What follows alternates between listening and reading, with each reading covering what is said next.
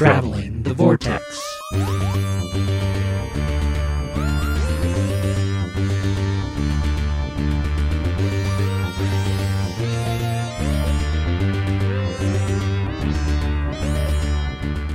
We've joined the Doctor as he travels the vortex and arrive at episode 447, where spooky time comes to an end.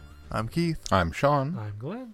How are you guys? Sad that we're ending spooky time. Well, just remember, spooky time can live in your heart. That's right. It is Halloween week, though. It is Halloween week. It timed out well, almost like we knew what we were doing. That's right. Like it was scheduled almost. and in two days, it will be Halloween. I like Halloween. Sorry. You see, you, you, you see opportunity and, and, and joy. I see deadline. Deadline for what? Oh well, my my you- Minecraft project, the movies yeah, I've got to watch. right, You know, That's right. Well, Hall- uh, Again, Halloween, can live on. Halloween Town is coming together. Well, see, but after on November first, I've got the he switches to Christmas. That's right, That's and right. I've, and I've got the Minecraft craft crew headed to Christmas area to build that area up. We get two months. to I'm do saying that his movies can continue on Yeah, after. they they can. I can't watch scary movies if it's not Halloween. it's not spooky time, Keith.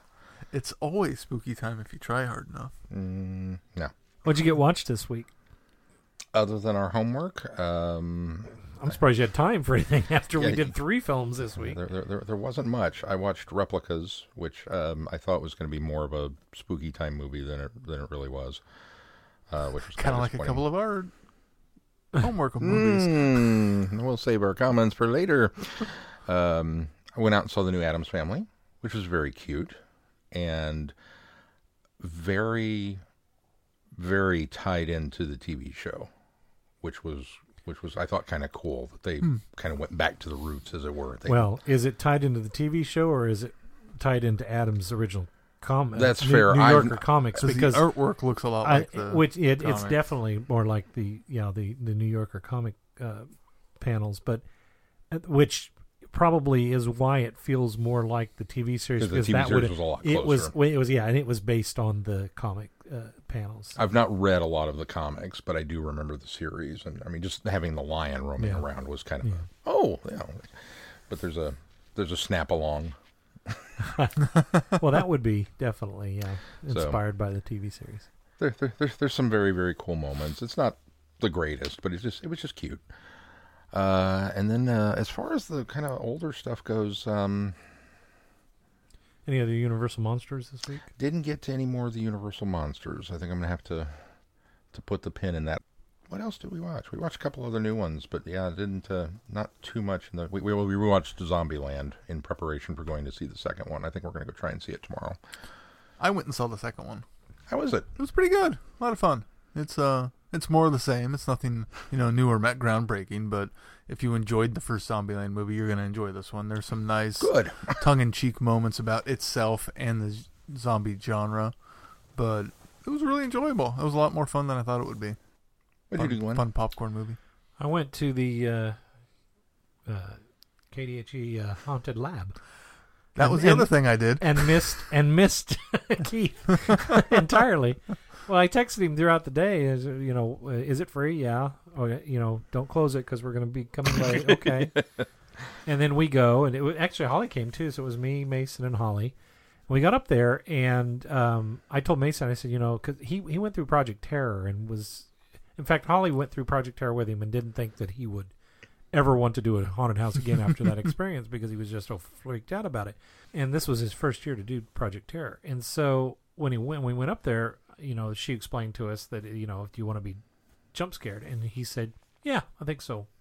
and Holly and I were like, "What?" And he goes, "Yeah, it's fine." So she gave us the glue sticks, or the glue sticks, glow sticks, and said, "You know, break Right. break them if you don't want to, but don't break them if you if you do." And of course, no, but I don't. I, no, we didn't. Nobody jumped out anyway. I think at that point most people were kind of done. yeah, I did like the uh, the the one that was doing the uh, um, scarecrow against Oh, the wall. yeah. They had that really good because they kind of good job Was with it, that. was it a girl? Yeah. She'd just glide along there, and I was like, "Wow, that was impressive how she did that." But um, but we were we were just immensely impressed with you you. guys how you how well you did it. It it it completely holds up against any any sort of yeah, obviously not the big you know Kansas, Kansas City, City or ones, Universal yeah. Studios, or, but it, it it holds a candle to anything else here in in uh, Topeka, just as far as as atmosphere and, Well, you and- don't have to do much with that part of the building. That's true. Well, but just your all the little displays that you had and all. I mean, it was we we were thoroughly impressed. We walked through it. We got we got down there. Said, Holly said, "Well, I'm almost sad that was free. I'd have paid for that." Well, we did have a donation bucket out. Yeah. Oh, But, did you? I did yeah. see. Oh, well, see, I would have given you some money too, So, but yeah, we were very happy with the turnout. They were just those. uh because you had some pretty simplistic stuff and you had some pretty high tech stuff in there, which Yeah, uh, most of it. The only things that we purchased were the glow sticks and the black lights that went into the light fixtures in the ceiling. oh. Everything else was donated Okay. or staff supplied or staff built. We tried to tie everything into what we did as a lab, or at least in the main core of the the haunted area. So we had a room for harmful algae blooms because we test for that. Uh, an era- a graveyard of eradicated diseases uh, where zombies are kind of starting to come back because you know mumps is coming back and measles and, And they had, literally had like tombstones for each one of them, like uh, they, mumps, they measles. glowed and yeah, you could see zombie feet sticking out of it we had a, a nursery that was kind of haunted for our newborn screening area uh, a zika forest where you know because we tested for we test for zika maze and all sorts of different stuff it was it was a lot of fun a lot of hard work it was a lot of fun so hope next year we're going to do it again um, and pretty much every year until we get a new building All right. Well, should we move on to news? One big piece of news. We knew information was coming, but now we know Fury from the Deep is going to get an animated release. Woo! That was the big announcement at uh, London Comic Con. So Complete with a mini teaser. yeah, wasn't much of a teaser. No, it really but, but wasn't. it, it was still exciting. Check it out. Here's our logo. and look, stuff seeping under doors. Seeping under doors and some piping and I can't tell you how excited I am that the stuff seeping under doors looked like foam bubbles Mm. in, in, in totally keeping with the Patrick Troughton era. well, I'm Yeah. sure that that's what it looked like in that particular episode too. I know, so. but even if it didn't, This connects a couple of stories that we have or have reconstructions for, so I'm really excited about that Yeah, aspect of it. I agree. too. And this will be uh, well, spoilers. This is Victoria's last story, so Oh yeah, that's right. very cool. Yeah, I'm very excited. 2020 at some point. No firm date yet. But after I'm going to say October. eh, after the Faceless Ones comes out. And just for uh, so listeners are aware, we are aware that there is a rumor about a possible movie, but I think we're going to pass on that right now until there's a little more validity into that one.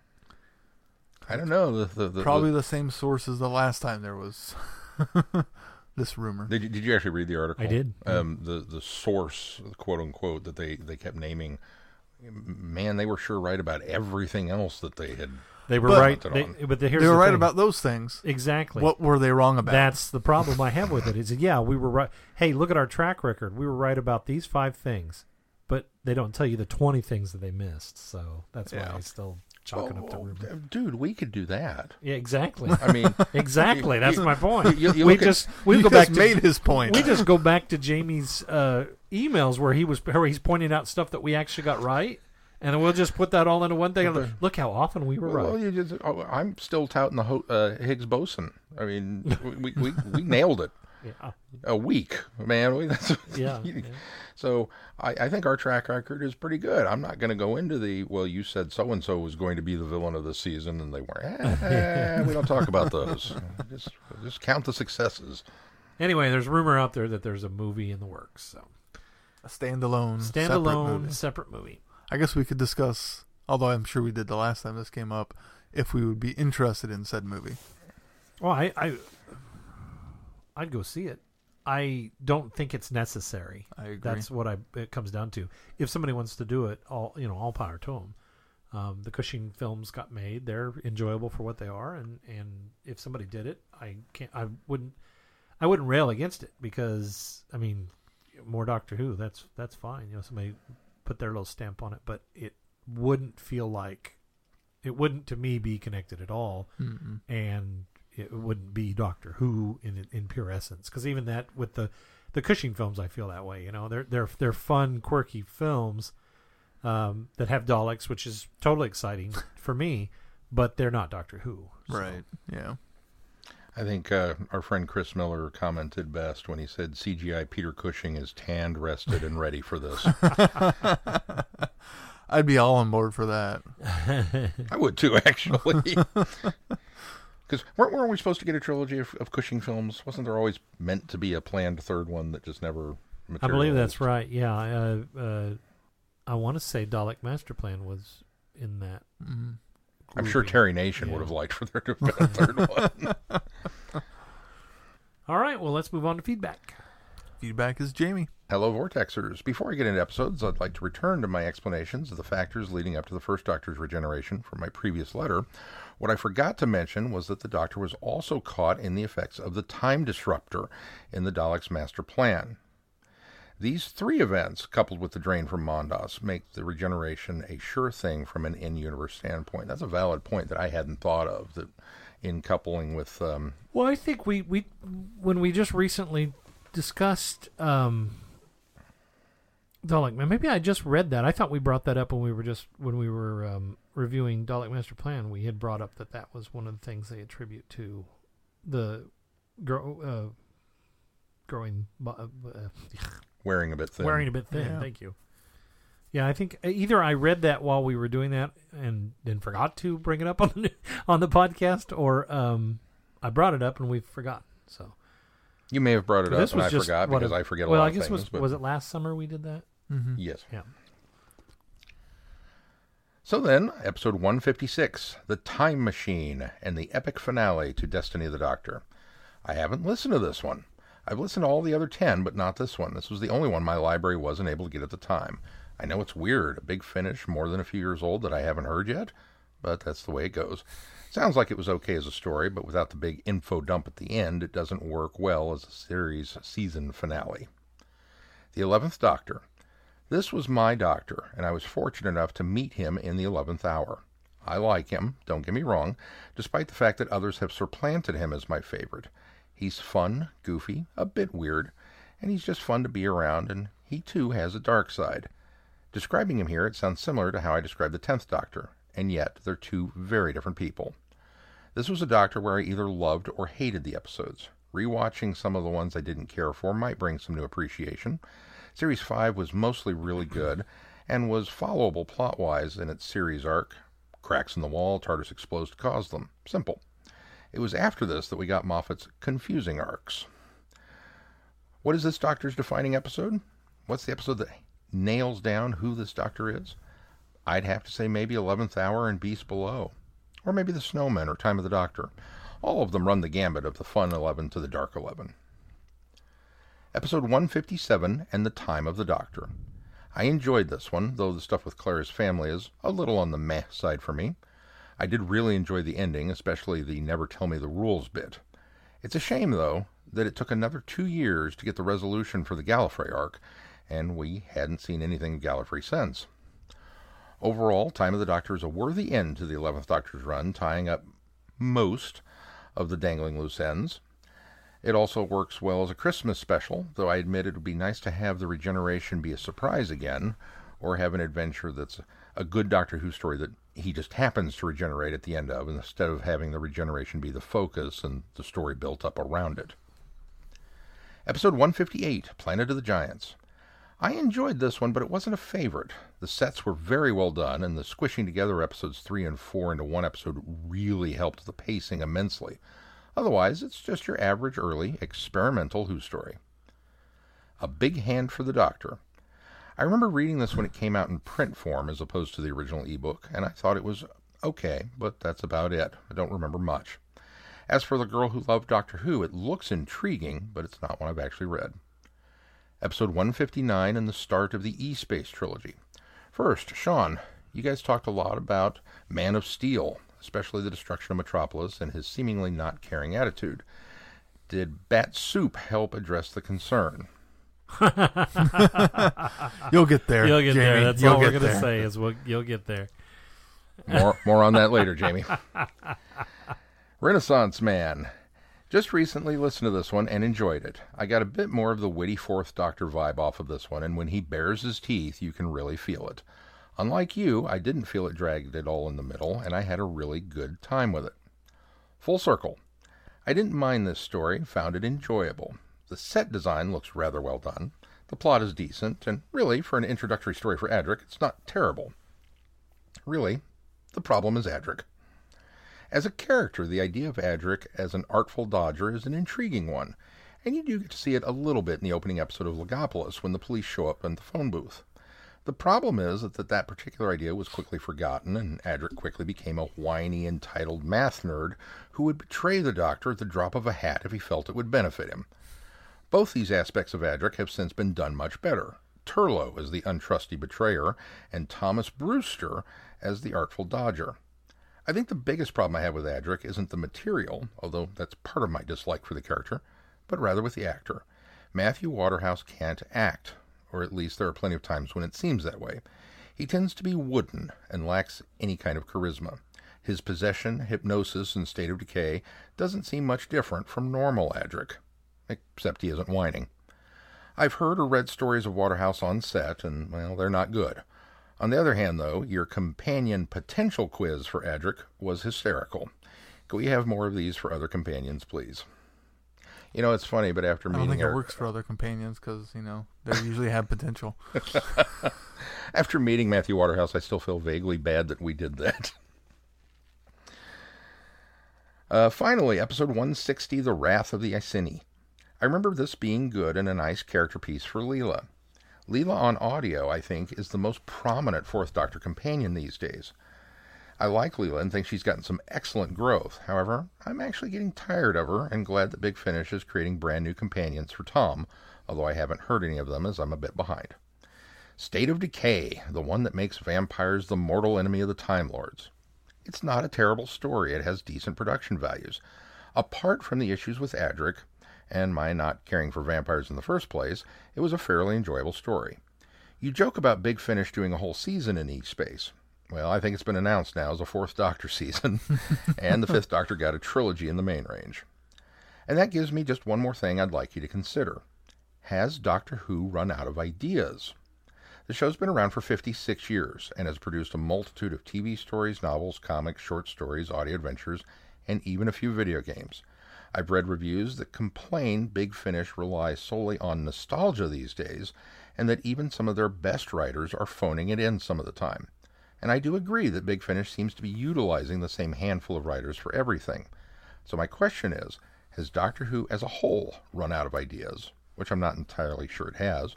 Or does Doctor Who need an infusion of new writers to help extend its life well into the future? That's it for now. Really enjoying the show. Keep up the good work. Jamie. I think there's always a need for new writers. There is. I think though the the the problem we run into is the reason why things start to feel formulaic and and used ideas get reused.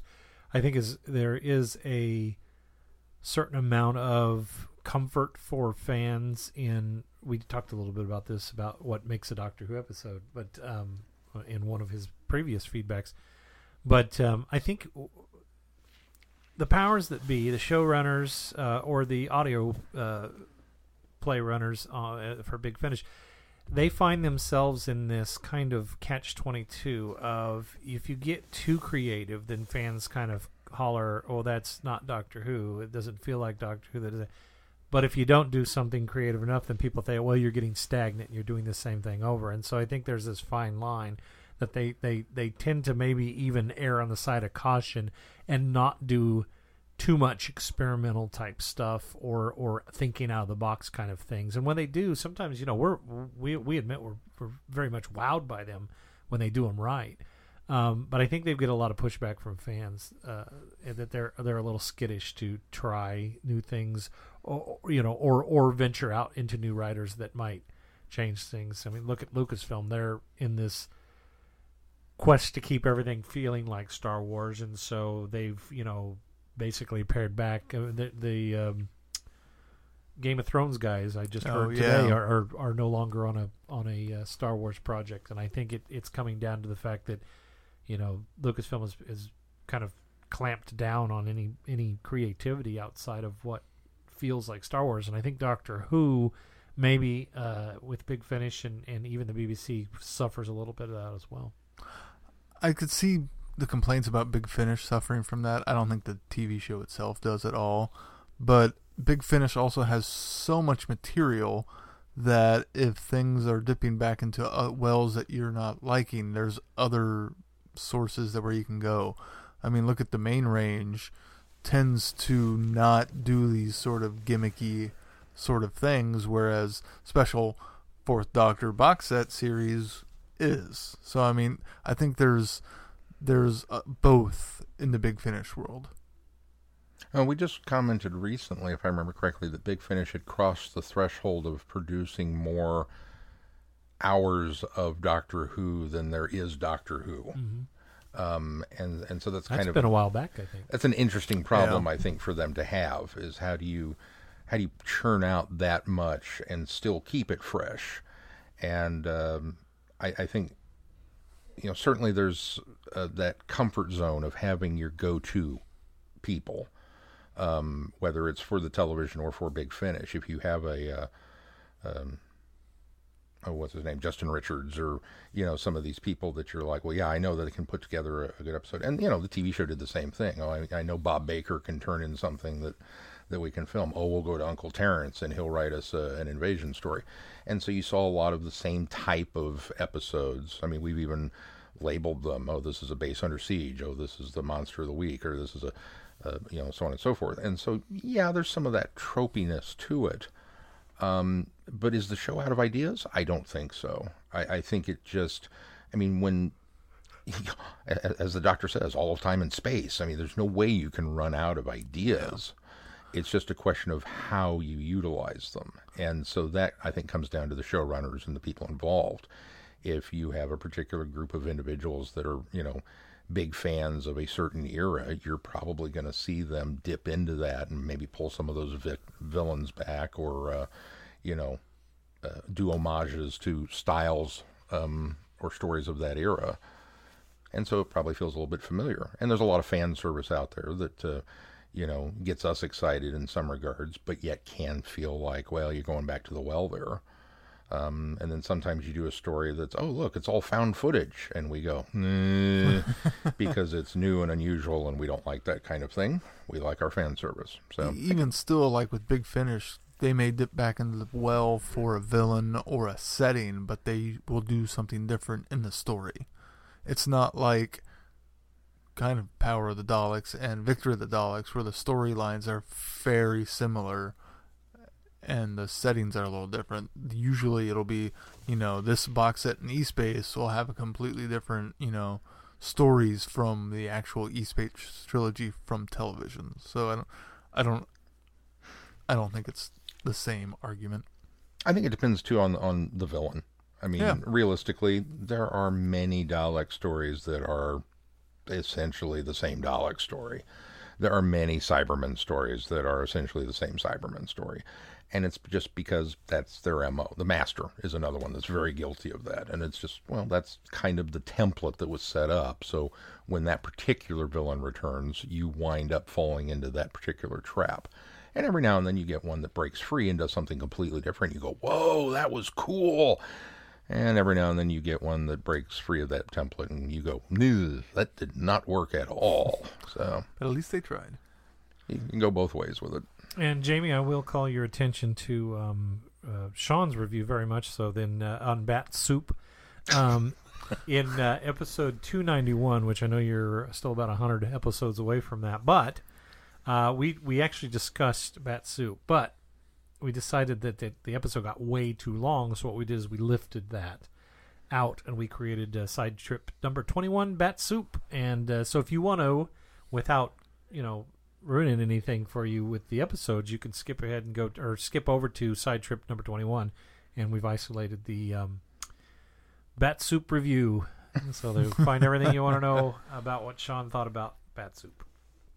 All right well let's move on to our reviews Midnight at Madame Tussauds. Explorer Clive, Sir Clive bets that he can spend the night alone in Madame Tussauds' Chamber of Horrors. Meanwhile, Crooks hope to exploit his ward, Carol, for her fortune. You do a little more like Ted Knight. Meanwhile, because that's very much what it felt like.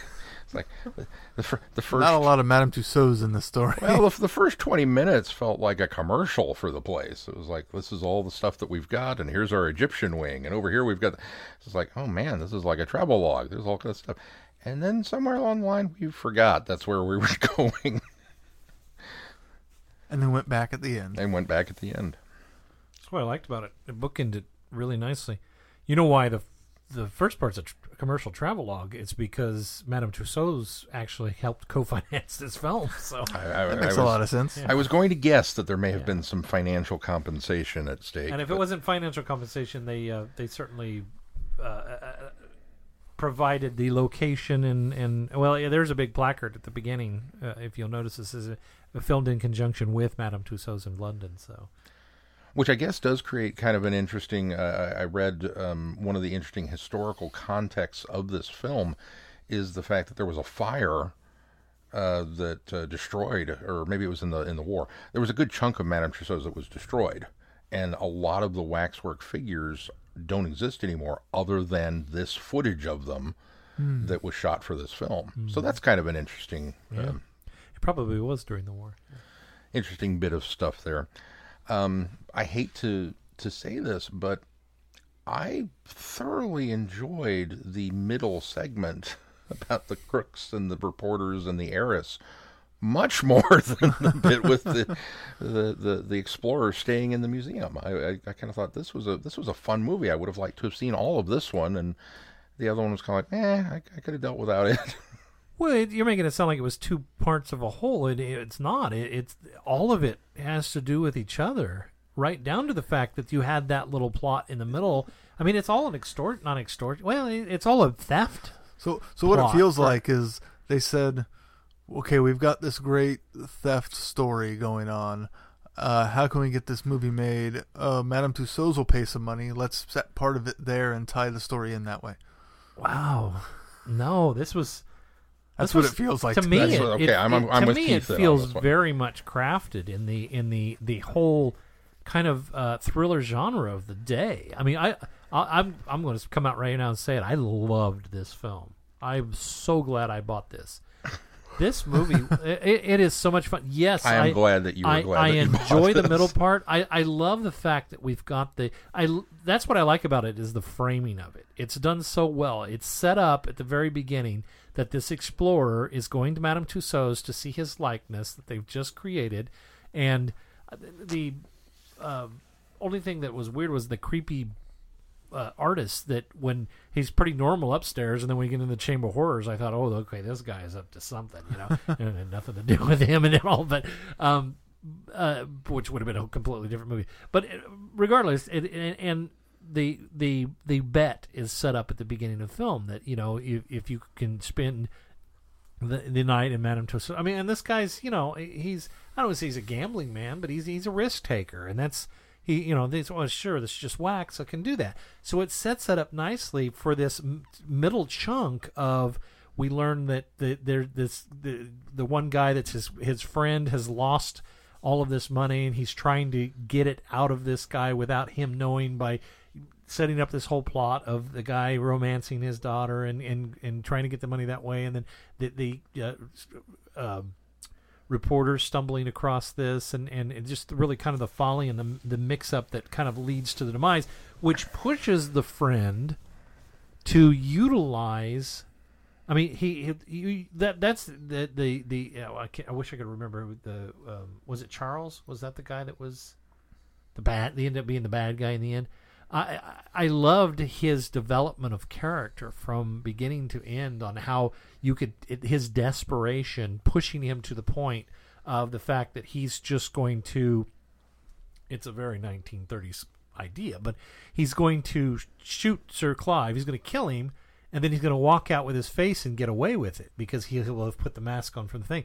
I thought it was a brilliant setup because you had to have that um, absolute uh, spiral into desperation that is what that middle piece does to bring us back around for full circle to oh well there's this the, the the convenience of the fact that this bet has been made. He knows where it's going to be, and he's able to contrive this plan because he doesn't he doesn't have this plan at the beginning when the bet's made. He contrives this plan somewhere in between the fact that their plan is spiraling out of control. They no longer have uh, you know plan A or plan B even in place because everything's falling apart thanks to these two meddling reporters who who uh, it's almost unintentional too for these guys. Um, it, if the one guy had not just completely connected something that I've I've seen this guy's face before. I know this somewhere. This connects. You know, I mean, of course, there's a lot of that whole the, they they delve into that mythos of reporter instinct and that kind of thing, which I, I think sort of exists, but not to the level that they could portray Well, in these yeah. in these old black and white films. But um, but then to to scope it in there and have his you know complete desperation by the end to concoct this plan that's perfectly set up for him in order to go in and try to take out Clive at, at the end and and get his money that way. I think that was that was great. I think it would it's it's structured in such a nice way that it doesn't feel like two parts of a story.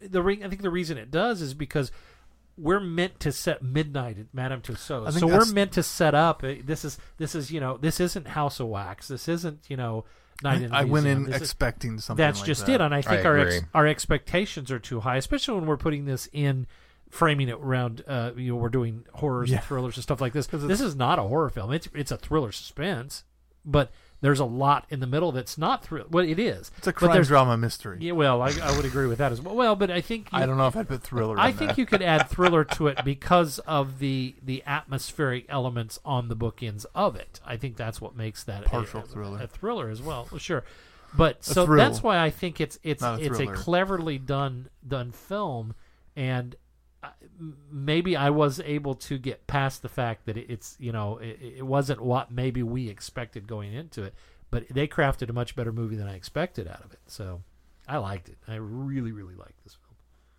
I will say that I, I understand where you're coming from, and I don't necessarily disagree with you, but I disagree with you. um, don't get me wrong. I liked I liked the movie.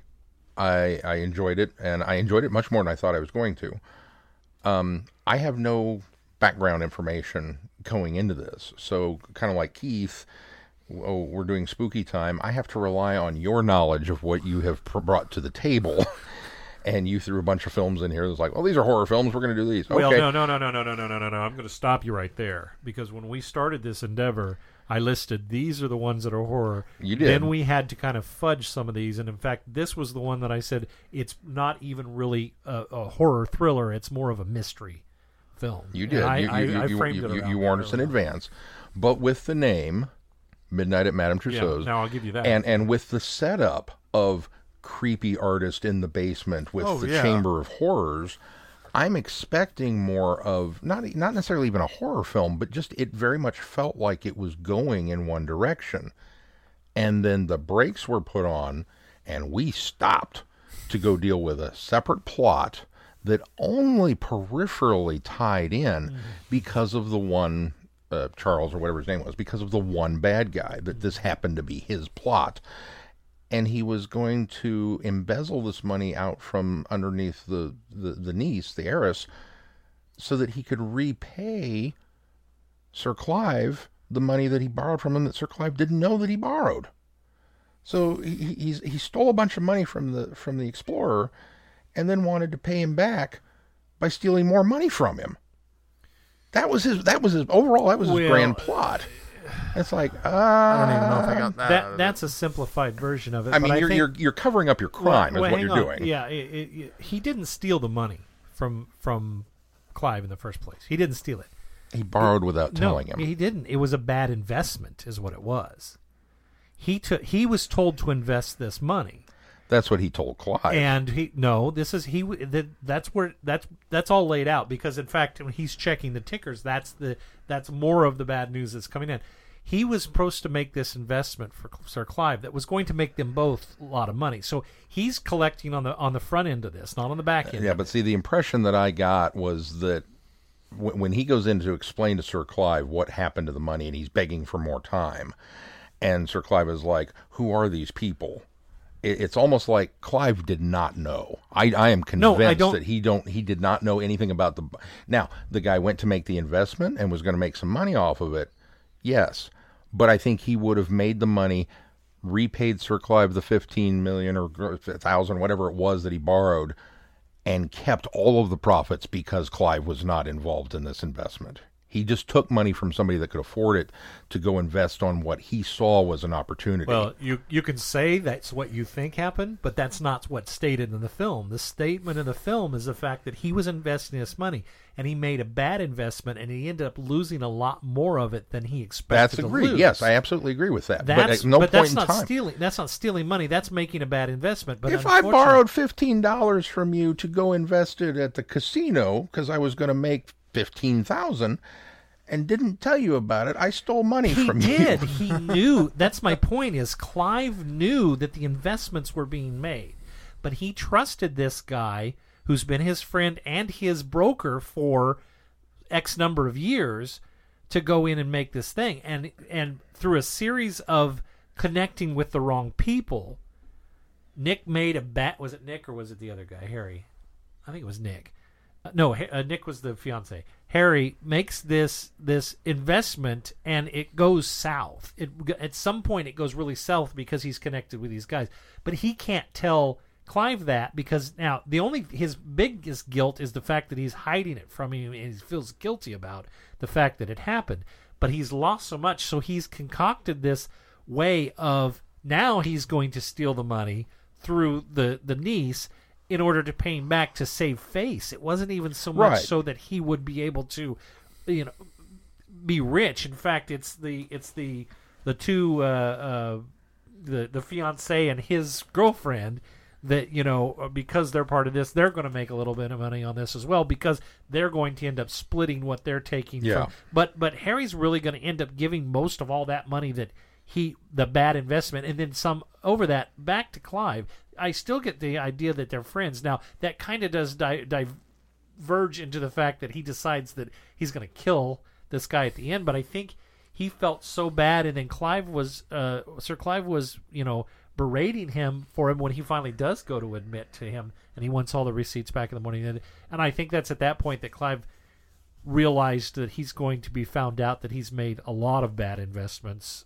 on behalf of other people. And I think that I'm presupposing here but I think he doesn't he doesn't want to be found out that his investments have been you know bad for the from the get go, and that's why he's pushed to kind of go. See, to my mind, that, that he that's a larger leap than just assuming that Clive didn't know about this particular investment. That because can, he's the you broker. can say that Clive didn't know, but Clive did know because the movie said he did. That's the, mo- the, the movie. No, no, no. The movie did not say that Clive It knew because until ta- he went to go see him. No, no. That was in, the first. in the museum. He says, "How's that investment going?" The mo-, and he says. No, he- he they were supposed to get it the next day, and he says, "Well, no, I, I, it's it's going to be a little while He- longer." The money Those that you owe me. out. right Th- from the that's the investment that he made. I see again. I, I think you're reading way too much into it. I, I think that the, the, the pieces that are presented, both in the museum and when Harry goes to to confront or to own up to it later, uh, in no way, shape, or form does any of that. Wait, Kevin's rubbing off my microphone. Get um, none of that comes together in such a way that makes me believe that he's been upfront with Clive about any of it. Clive may know about the investment because he begrudgingly had to let him in on some of it. Clive may know that you know he, he doesn't know who these people are. He doesn't know who these the, the, the investments Right, with. I He- agree with he- that. He, has no knowledge of any of I that. and it- that. the only bits of information that he gets out of him are the well, it's going to take me a little bit longer to get the money back. There's this thing, it's coming, and then later it's, dude, these were unreliable people. They stiffed me, and you're kind of screwed on it. That's where it comes from. But at no point in time did any of the information in either of those scenes tell me Clive was okay with this. Clive gave the guy money because of him being the broker, and didn't know what happened to it. Right. and, And he it- was expecting it to come back. You're 100 percent. That's where saying, it went. You're 100 percent saying what I said. What I'm arguing against is you're saying that Clive stole this money from him and then was going to give it back. That's what I'm saying is Clive knows that the money is being used for something. He doesn't know what it is. He doesn't know who it's with. He doesn't, but he knows there's an investment being made. That's that's simply told there in that Right. scene between them. My point is is that Harry never stole the money from the guy in the first place. He either borrowed it for the investment on something and was going to pay it back, or but it was all above the board. It was all straight and narrow. So going back to what you said in the in the at least with Clive on the on the perception of that, Clive was aware that the money was being used by the broker for something. That's my point. Is so it's never been. St- he's not. St- back to your argument against it. He's not stealing money and then giving the guy his money back. He's not stealing it in any way. That's my point. Well, but if you're a broker and you make a bad investment, you made a bad investment. Yes. That that's that comes with the territory. But if you are responsible to the point where you are stealing from the boss in order to repay the boss, that's a different situation. That's not, a dude, we lost out on that one. We'll get it on the No, next time. I know, and that's I mean, there's a a whole. again, you're agreeing with me. My point is the initial setup is not theft. The theft is on the back end of this to pay him back. Okay, I, apparently I misspoke when I said he stole money and then is stealing money to repay what he stole. Okay, there you go. Is that, is that what makes you That's happy? makes, okay. That's what makes me happy. The, the, the bottom We're on line. the same page now. The, the bottom line is that I, you know, I liked the movie. I genuinely did like the movie, but plot A, which is the somebody else entirely who is not Harry, makes this bet about the explorer staying in the museum at midnight. Ooh, creepy. I'll be fine. I just need a I, I need a paper and a and an easy chair. I'll you know there, there's he's blowing it off like it's no big deal, and it's not because then we spend the rest of the day chasing down this rabbit hole of Yeah. this bad investment and these other things, which are, like I said, only really peripherally related through Harry's involvement with this And plot. Clive. And the fact that Clive's the one that's got the money. And then we get to the end, and it bookends back with the first part very nicely. But realistically, the beginning and the end could have come right next to each other with like two lines of dialogue to explain why Harry was in the museum willing to kill him. And you wouldn't have needed anything in the middle. It's a separate film. It really feels like a complete it's a B plot. It comes out of left field. Now, the B plot is just as enjoyable, if not more so, than the A plot. For me, I really dug these characters because it, it, it I don't know, it felt almost more like a screwball comedy at times, especially William Hartnell, who Yeah. we need to get Well, around and- to talking about. I, I, I think he's certainly the comic the comic relief for this That's for particular sure. film. Yeah. And, th- and that was typical, especially in the 1930s when a lot of these films were made. Is even in crime dramas, they always had that role that was, you know, a little bit of the levity for for what the rest of the story was. Um, well, let's talk a little bit about Billy Hartnell as he's Betty. billed in this. He was almost unrecognizable. Yeah. Almost. Very much so. I, I so was young and energetic and I was fresh-faced. concerned at knowing that this was what 30 years earlier than than, than what we'd seen in Doctor Who. Mm-hmm. I was really kind of concerned like I may not even recognize him. like I'm I'm kind of banking on the fact that he will at least have some features that oh there he is or the sound of his voice or anything. But 30 years is 30 years. I mean, there's a lot of potential change there. And we got a good chunk of the way through Madame Tussauds, and there was no Billy Hartnell. We got all of. Oh, you All mean of- I, I was just. Yeah. I, I thought you meant you meant of this movie. Of- I of thought you movie. meant I thought you meant the, the Madame Tussauds part at the beginning. Yeah. So, well, I mean, we, we yeah we, we get all the way through the first segment and he's not there, and we get into the B plot, and then all of a sudden it's like, oh, he's in the he's one of the reporters. Okay, thank goodness I did recognize him. I thought the same thing. As soon as I thought the same, I thought, am I going to recognize him? Am I going to recognize him? Oh, yeah, that's him. this, uh, we listened to something. I think it had the Sixth Doctor, and this has been so long ago, and I wish I had looked back before we did this. Uh, where there's a character, and I think uh, Jago and Lightfoot are in this uh, story as well. But there's a character in the story, and his name is Billy, and he is the character in that story is modeled after, I believe, this character in this, and that's why he's called Billy in the Doctor Who story. The audio is because they used Billy Hartnell from this particular uh, uh, movie and modeled that character after him. Interesting. So, yeah. Um, I think I brought that up in the uh, that I Doctor that Who sounds vaguely familiar. that Doctor. that remember that Doctor Who companion book that I had for the first, you know, seventy some stories. I think we found that in there when we were reviewing that story. So Hmm. But uh, I, I thought he was I thought he was good. I saw a lot of um, the comedic timing from Carry On Sergeant that, that Yeah. he's got, but much more physicality Mhm. than than what I was. well, he's um, 30 years younger. Yeah, uh, cer- certainly more than I've ever seen from him. he's but in it. He's even at least 15 years younger from when he was in Carry On Sergeant. So He, uh, you know, almost rubbery. I mean, it, was it was very. Um, well, kind of slapstick, very kind of Abbott and Costello or, or Oh, Laurel yeah. and Hardy with the way that his movements as they would drag him around and you know bounce him and then uh, you know we'll go get a drink and stiff the guy at the bar. I, there, was- there was a lot of humor to it that I thought was was really fun. He was one of the best parts of the movie. In my Yeah, opinion. no, I agree. well, with he that. and I think the other reporter. I really, really Yeah. enjoyed Both him as reporters well, were good. Yeah, Yeah. He just the other guy just exuded charisma. He was so good. hmm but the Madame Tussauds part was kind of meh. It needed more of the Madame Tussauds part, in my opinion. If you're going to call at midnight at Madame Tussauds and not uh, the plot to steal the heiress's money, yeah, I agree with you. You should probably have some more Tussauds in it. All right, let's move on to our next one. I Monster. In the 19th century in London, the psychologist Charles Marlowe researches a new drug capable to release inhibitions and uses his patients as guinea pigs. Hey, boy, are you right. I almost did not recognize Christopher Lee at all. You know who else I didn't recognize and I had to go back and look to see who it was? William Hurndall. yeah, no, Richard. Ri- Hurndall. Richard oh, Hurndall. Rich, sorry, William.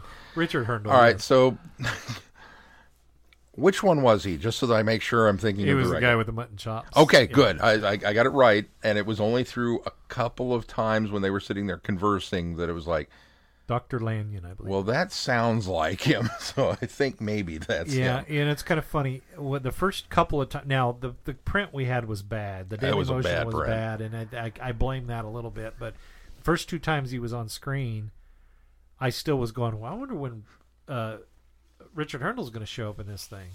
And then it wasn't until the third time that we got a little closer, better look, and more in a brighter light, which helped a lot on that particular print. Um, when I went, oh, that's him, and, and that's when it clicked, and I was like, okay, I can see him. He's he's a bit younger here, but I could, I mean, he still looks old, but uh, he's he's not as he's not as weathered looking in this. He's, Yeah. he's a little more distinguished in this, but uh, that's when I zeroed in and went, oh, okay, that is definitely him. He's a 'Cause lot thinner too. He is not a lot that. Well, This is what yeah. ten or fifteen years early. This was been seventy. this was 71? 71. Seventy-one, and he was in eighty-three. So yeah, twelve Yeah. some odd years. Um, now, s- again, maybe this is just twelve years difference. You you mentioned the the, the wrinkle. Did I, I? We know that he had the the hairpiece um, to look like, um, or at least had his hair done to look like uh, First Doctor. the first Doctor. Did he have his prosthetic as well? I don't believe because one of the things that was throwing me was his nose did not look the same. Hmm. And It's funny you say that because I looked at him a lot closer because I've always heard that story where, and I don't remember who it was, but somebody said, "Hey, have you look at have you ever looked at Richard Hurndall? He doesn't he look a lot like um, uh, William Hartnell?" And that that's where they got the idea to cast him as the first Doctor in the Five Doctors. Is based on this comment that somebody said that, that he looks like him. And I've always heard that, and I thought, I don't think he looks all that much like hmm, William No. William Hartnell. I just don't think he does. And then in this particular story, I saw in in this movie, I saw a forty five degree angle of him, and I looked and I went, he does strikingly look like William Hartnell there. And so I wonder if it's a he looked a lot more like William Hartnell when he was younger. Now you have to you have to imagine without the mutton chops the mutton chops Right. were a huge distraction. and, and the mustache. But there's there is a almost near profile shot that I looked at him and I thought he does look like William Hartnell there. So I thought this time I thought no. I, in fact, almost to the point, and it's probably why it had to be the 45 degree angle because I think he has Hart almost has the shape of Hartnell's nose. Well, and see, I think maybe it's the same shot that that's where I thought, oh, okay, yes, because that does look like. because you got to remember for the first I don't know however many years of my life, I didn't know that it was a different actor that played Five Doctors because that's how oblivious I was. But um, Well, we didn't have a lot of reference point back then. yeah, that's true too. Yeah. But um, going back and, and, and watching it, I think it was that shot that made me go because I recognized it as, oh, this guy kind of looks like Hartnell. I'll bet that's Hurndall. You know, was was kind of where I went with it. But then seeing more of him in that shot later, that's better lit and everything, his nose didn't look right at all to me, which is why I wondered if it was. And again, maybe it was the mustache and the mutton chops because they were Could be. wildly Very different. different. Um, but I, I just wondered if they maybe had done something to augment his appearance even more for the Five Doctors versus, uh, or I don't know, maybe he wore a prosthetic in this. I don't, I don't know. The whole mutton, they had to have something to hold the mutton chops and the mustache on. That's what it was. I enjoyed the movie though. Did you? It was pretty good. I was a little It was kind of on par with most other the Hammer style Yeah. stories. Um, that part was, uh, you know, I, I was okay with that aspect of it. I was just, I was a little disappointed once I realized, oh, they're just doing Jekyll and Hyde. I don't just know didn't what I have was the rights expecting. to do Jekyll and Hyde. That's what I wondered about this. Is if you're going to put up on the, you're going to change the names, but you're going to put up on the very beginning of the screen based on a story by uh, Robert Louis Stevenson. Why are you? Sh- I mean, I'm, I'm assuming Universal must have had the rights to Doctor Jekyll and Mister Hyde, Yeah. and that had to be why they changed the name. But why are you going to put based on a story by Robert? I mean, do you have to appease the estate of Robert credit Louis where Stevenson? credit is due. and you know honor the copyright of of Universal. It just seems strange to me that they did that, but yeah, it's it's pretty much the Jekyll and Hyde story. It's to me, it was tedious. It was very tedious. It was very very predictable, probably because I know the Jekyll and Hyde story so well. Right. But there's not a lot of excitement or even thrills going on every once in a while you get the you get the attack on the on the prostitute you get the uh the fight with the boy in the in the alley which he doesn't end up slicing the kid's neck which i thought he would um, but i think they were building to that it's that that suspense of the fact of what he was capable of um, we don't get to see him run over the little girl that is recounted in the story later um, by uh, Enfield. And my other problem with this is Christopher Lee's not made up enough for me as a friend to not go, well, that's Doctor uh, Marlowe. I mean, he just Yeah, he that- wasn't. that at least a in the bit- Universal film, you know, they they really put the prosthetics on and they put the teeth in, and he did change. See, but one of the things I did like about this, uh, once you swallowed the, you know, disbelief of nobody recognizing him, was the gradual, slow change that he went through. Yes, Because it's it was such a slow like in the- process, and it Yeah. built and built and built the disformity each time as he changed. Yes, I really like that. I agree with you. And what what I found captivating about it is Christopher Lee's performance. That yes, I I found him captivating the entire time. Um, only when he was the Jekyll character, or the Well, Hyde yeah, character. bec- when he well, was when he was when he was Marlowe, it was like he it was almost like he was phoning it in. Well, and I think But that's when the he point, was well, yeah, and that's what made it contrast so much. and that's what made it so good. was the fact that he was playing Blake, Marlowe, he was playing him so Victorian, and then you get to see him do that transformation into uh, Blake, and it's just there are times where I was thinking I was looking at a different actor between Blake and Marlowe. I that's how good of a performance I thought it was between his performance and the makeup. I would was- agree. I just he was his part of it was just phenomenal. Yeah. Everything else was yeah, it's Jekyll and Hyde. That's kind of tamed back a little bit. his Marlowe was mer- very much the father in the other uh, Amicus one, uh, House of Drip Blood. It, Yeah. was, it was very yeah, much the very similar. Yeah. But yeah, his his his uh, Blake was was very convincingly different. I agree. The the the, the Marlowe character was so reserved and and understated, even when he's got women throwing themselves at him, and and he's he's just kind of there through it. But then once he begins to experiment and take the drug himself, and the, the, the first reaction is kind of silly and haphazard, and then it gets darker, and, and, and the, the turns become more pronounced and more outlandish as it goes. That was the part of it that it was like, this is phenomenal, Christopher Lee, um, to see that kind of slide. It's been a while since I've also watched, uh, and I, don't think I've ever read the, the novel, but watched the other versions of Jekyll and Hyde. And I also enjoyed the moral exploration that happens in this. So, you know how you look on the face of evil and it gets more disgusting as it goes, and what it, that this drug brings out what's within you. I, I, I enjoyed all the moral and philosophical, philosophical Philosophical. the, the philosophical explorations in the film You're too. putting the uh, wrong emphasis. Yeah, that's right. Wrong syllable. I uh, that that's another part that I liked was um, when he has the discussion with Hurndall about the id and the superego and, and and really kind of breaking down what this is, and you make those correlations between the animals that you know exhibited this characteristic versus. And I, that, that I thought was kind of a cool element to it because uh, so often the Jekyll and Hyde story is just monster, The universal version. and is- especially the universal. Yeah. I just say that the book is very much more exploratory in, in these themes, and that's what they tapped into. I never finished the Moffat series, but it almost seemed that way also that it was a snap and monster. Speaking of fantastic acting. Well, that's what I've heard. All right, well, should we move on to our third one? Afraid of the dark. An 11 year old boy believes that his mother has been targeted by a serial killer who preys upon the blind. The young boy becomes obsessed with his mother's blindness and finding the serial killer who has eluded his policeman father.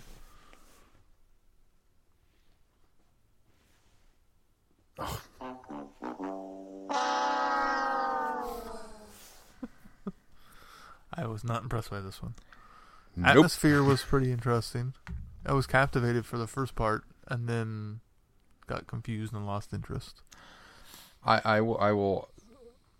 The the one thing that I will give this film is I think they very much succeeded in creating tension and and and putting that atmosphere of unease that just kind of ran throughout it. It was it was off-putting and it was unsettling, and I think they did a very very good job at that because of the subject matter they were dealing with. Beyond that, there's not a lot of positive I can say for it. Glenn liked it. I can tell No, already the no. way he's bought it. I didn't. I didn't like it, but I didn't dislike it either. It. it I. I.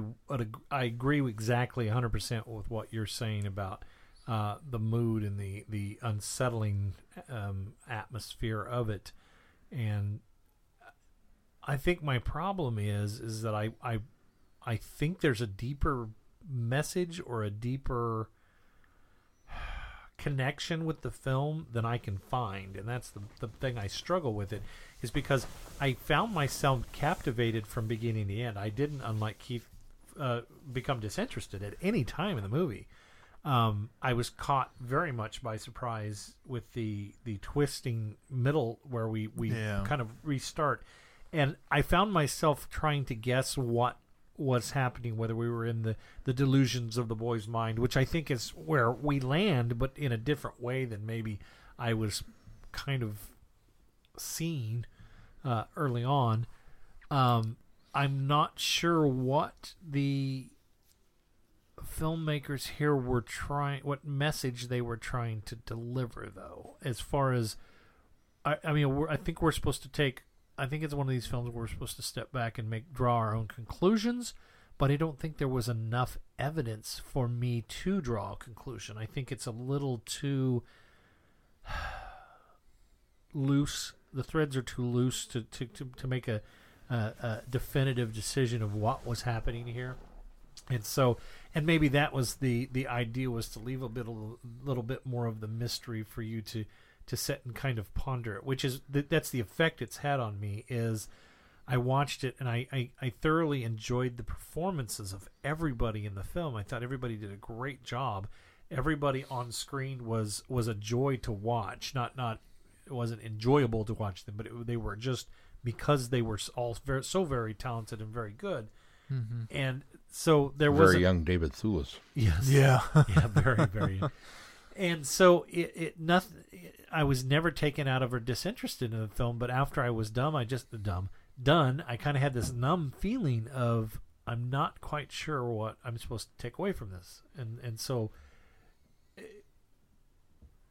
So I can't say that I disliked the film because I think there were enough positives to it in those areas, but I can't say that that I love this or like this film even particularly because I'm not sure what to think about it. So that's where I land.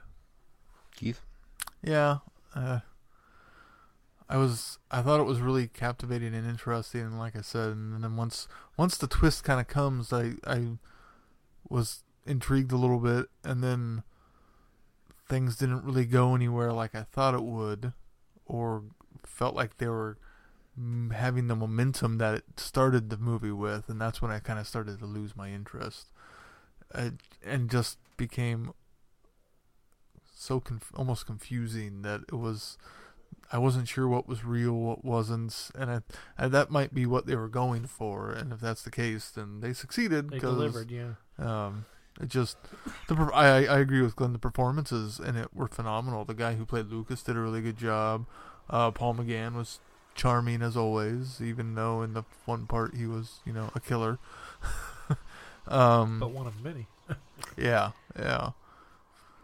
I just I just don't know about it. In the first part, that is something that I really liked. Is I kept watching for telltale signs of who the the slasher was, uh, down to the fact that when knowing that he hid under the bed, I, I watched very closely. They made sure to cut away from the stairs so we didn't see his head come up the stairs, but I made very care. I was very careful to watch Mhm. the the the shoes. You were what looking at shoes the rest of the movie, what, weren't you? What uh, what pants he had on, and I thought, okay, that's how that's how we're gonna nail this down because and there were a couple other scenes where we saw you know, but the, the, the they cleverly did it in the sense that Paul McGann in the course of one day, and now I sort of know why because I think all of this is set in the mind of in the delusions of this this kid, but um, Paul McGann in the set of one day has two outfits.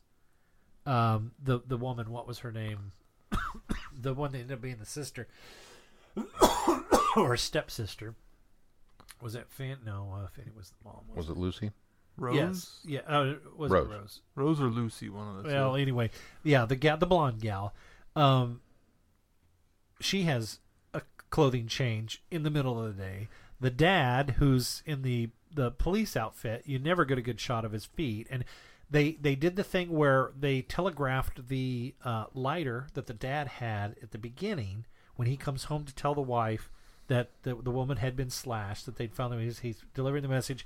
Uh, he's sitting there and he pulls out, deliberately pulls out one of these Zippo type uh, lighters that does the click on the top. Mm-hmm. You hear that later when the woman inside the house that's chased home is attacked. You hear the lighter come, click open, and you see the flame like he's lighting a cigarette or something. And so I went, oh, that that that's where they're going with it. And so I think they deliberately did that because, especially at the end when he's running with the baby, that that Lucas is running with the baby, th- you know. And I that was the other thing is, I, I really felt like, oh my gosh, is he going to kill the baby? I Uh, mean, they set yeah. that up with the fact that he killed the dog, but is he going to? And I can, but then I, I sort of rationalized that he really felt that he was protecting this baby, and that's why he had the thing. and when all all of the guys are coming, all of the suspicious looking characters that we got in the beginning of the movie, all are coming with the uh, the the razors. I think they del- they intentionally did that to set us off at the beginning, so we wouldn't say, Mhm. "Oh, this one person is." So that when they get to McGann and they do the reveal, you're like, "Oh, aha, he's he's the one," but he's not because it's all in the kid's head. So I think part of it, my my issue with it was I really enjoyed the slasher storyline and the mystery of it, and was really I bought into that right away and found that fascinating. And then we dispatch it, and move on with this other a little bit more humdum, mundane, mundane story that I wasn't as interested there's in. sort of a bait and switch there that's a bit frustrating. It is, and, and um, I think part of my problem is that I didn't buy into the slasher story. It was there. There were just too many little things that didn't add up for me. That I it, it put me off. That I knew something was not right. Starting with half the town is blind. I understand that we're at a center for the blind, and so obviously that's where all the blind people are going to be. But every person in this movie, the, the, you know, we start off the mom's blind, the neighbor's blind, three women on the street are blind, everybody in the center is blind. He goes to meet the the one guy and he's blind. I mean, it was just on and on and on. I was like, how many of these people live on this block? This is really a hardcore. And then I tried to start rationalizing it. Well, maybe in England they have centers of the city that are put together specifically to house. The, the, you know that way all the the services are in one area and they don't have as far to Well, travel and somebody- I, I really went into that Somebody brings that up Yeah. that that When all they of go the to flats, replace the locks. Yeah, all of the flats are in that one area, and you presume, again, presumption, but you presume that they all are living in there because it's in pr- close proximity to the center. Right. So that's that's where I kind of had to go with that. But that was the first thing that that just felt odd to me. That, that, that- that there's something not right here. I agree. And then we get multiple slasher suspects. It could be the the Window the washer? window washer who's creepy and, and whistling three blind mice. It could be the you know this character. It could be the uh, David the, the Thewlis. guy, the guy in the graveyard that yeah is creeping around. um, and then you know, it could be his dad based on the lighter. It could be this, and then we get to Paul McGann, who no, it's not Paul McGann. He's look at he's a photographer. He's great. He's like, oh, have you ever thought about posing nude? Oh, maybe you're not such a nice guy. well, you're an artist. I'm going to allow it until it gets creepy. Oh, it got creepy. Okay, so so we we go through all of this stuff, and there was so much of and again, they did it to establish the neighborhood. We we it, it was it was all done specifically because we, we we established that the house is next to the cemetery, which is next to the this, which is next to the railroad tracks, which is across the hill from here, and he can get back to the the neighborhood through the. Okay, so we we go through that whole, you know, walk, and the kid himself is creepy because he's spying on people.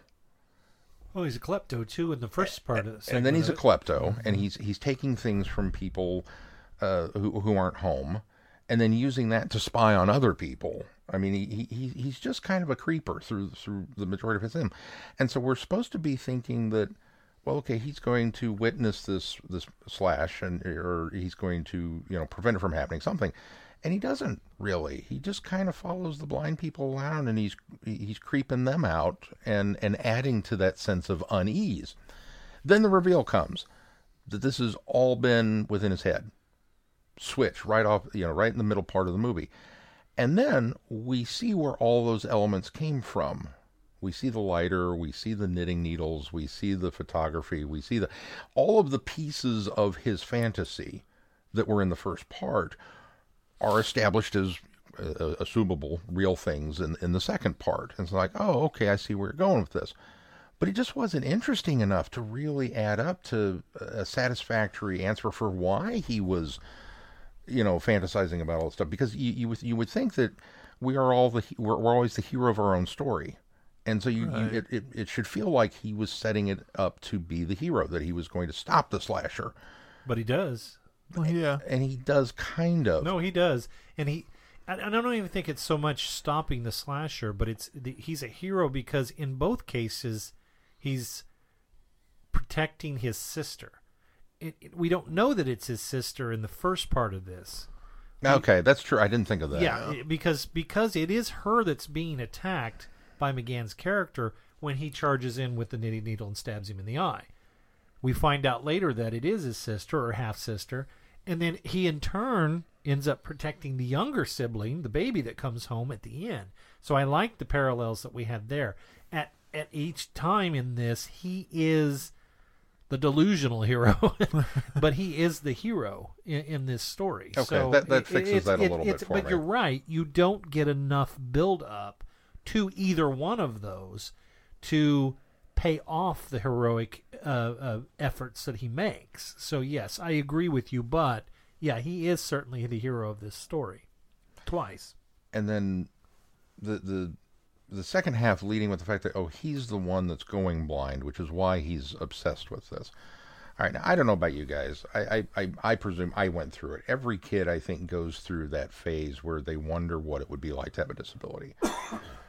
You close your eyes, you wander around the room as if you were a blind person until you crash into a piece of furniture and stub your toe, and then you're done with it. That's that's how that phase went for me. Well, At no point in time would I have ever considered removing every light bulb in the house the- and piling them up in a bassinet. but I, I don't think we can simplify it because I think he has a he because has he a- was actually going blind. he has a behavioral health problem too. It's, Yeah. I don't I don't I don't believe in one moment that the that the fact that he w- was losing his eyesight drove him crazy, drove him to these delusions. I think it was an added benefit, but I think he he must he has a mental uh, challenge. He has a a a mental illness of some sort that is manifesting itself because of his condition. So I I, I can't. Uh, I mean I know you're not intentionally doing it, but I can't play light with that because I think it's it's there's more there than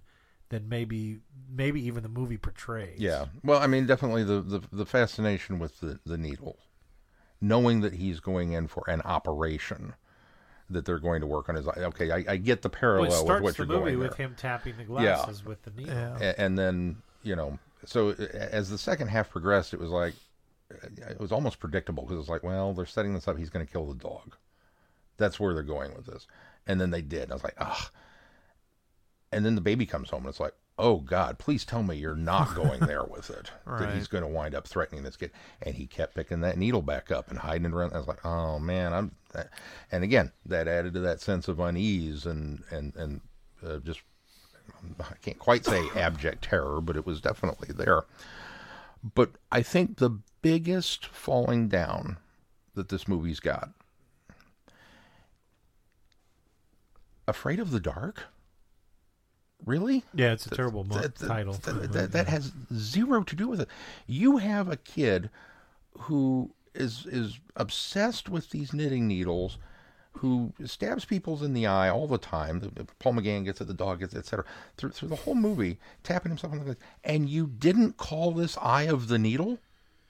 Yeah, Really? That would, that would Just, I'm I'm beyond Any- anything flabbergasted. would have been better than Afraid of the. Dark. Well, I, I, again, I'm going to defend the title slightly because I agree it's not the best title. It, it, it probably could have been something more clever, like Eye of the Needle or something to that effect.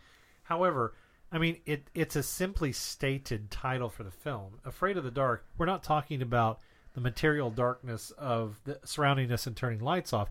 This kid believes that he will be plunged in eternal darkness once he loses yeah. his eyesight. So the there is a fear leading up to the fact because he he from the the center point on where we we get out of his head a little bit of everybody else being blind um he it's very clear that he is afraid of this impending surgery and he's also very afraid that his his uh, ocular condition is getting worse progressively getting worse and so there's concerns from him that he is going to end up being blind, which is obviously why it's manifesting on the on the on the outside and he's projecting that onto others because so afraid of the dark is a little almost too on point for my opinion in my opinion for this film because it's it's almost like they're trying to do a double meaning for the this and it doesn't quite land See, So- I, I would have. Uh, I, I, I don't know that I buy that because of he's projecting this on other people. But if if if it's the the fear of being plunged into eternal darkness, which I get, I mean I, that's that's a, that's a scary thought.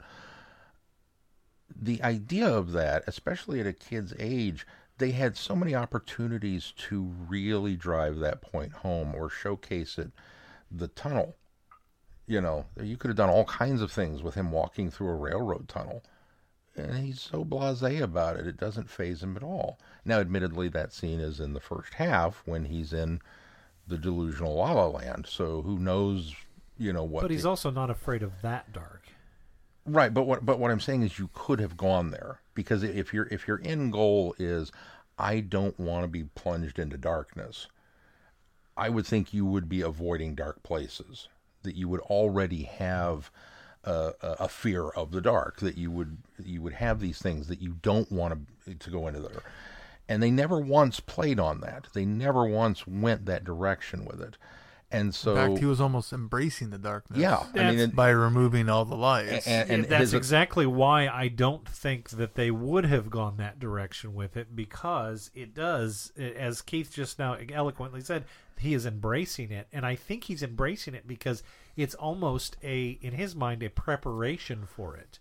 He's number one. He is seeing from the uh, with when looking at people and seeing them blind. He's looking from the outside to experience it. What others what it would be for others to be blind. So he wants to see what the struggles a blind person would go through, and that's why he's projecting onto these other people. That's why he has these delusions because he's trying to imagine what are the struggles for a blind person. Without him putting himself in the shoes, he puts others in those shoes so he as an observer can see the struggles and difficulties and what what what what it would entail. Also then in order to as a preparation method i think that's why he's he's continually going out at night. He's not afraid of going in the, the graveyard. He goes through the tunnel. He takes all the light bulbs out. He, he goes through all of these different things because i think he's mentally preparing himself for the ultimate well is this going to be so bad? Is this can, can i deal with this? And so i think that's where the second part of this comes from is the fact that he's he's kind of while he's very afraid of it happening he's also maybe subconsciously preparing himself for it. So i think that's why you couldn't go that way. Hmm. I don't know. I'm trying to give this movie more credit than it's probably due but again i think maybe talking this through is my exploration of how i felt about the film because as i said i'm still left with kind of this numbness of like i'm not quite sure what to think of this movie Uh, I definitely agree with you there, and I it, it's one that I, I I told you guys I needed a little bit longer to process it because I'm still I'm still Well, you- thinking about it. So You when you texted that the other day, I thought, yeah, I'm still trying to process myself. But But the point of it is that Paul McGann is great as usual, and um, you know, he doesn't, and he doesn't, but he doesn't have a lot to do in this. I He mean, doesn't when, when have a he lot to do, when he is on screen, he's very good. But you know, that was that was kind of the theme this week. Anyway, all of our doctors on film this week didn't get a lot to do. In this. No. yeah, not of um, I- I- Still, all of them had more time than Sylvester McCoy and Dracula. That's very true. I, I think um, th- this was probably the weakest collection of the of the spooky time movies, uh, whether they were spooky or otherwise.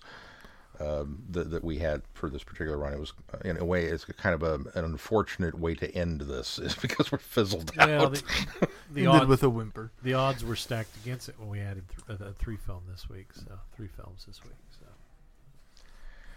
although I enjoyed Madame Tussauds, you guys enjoyed uh, I Monster, and I think we all kind of landed on not sure what to think about. Yeah. Afraid of the Dark.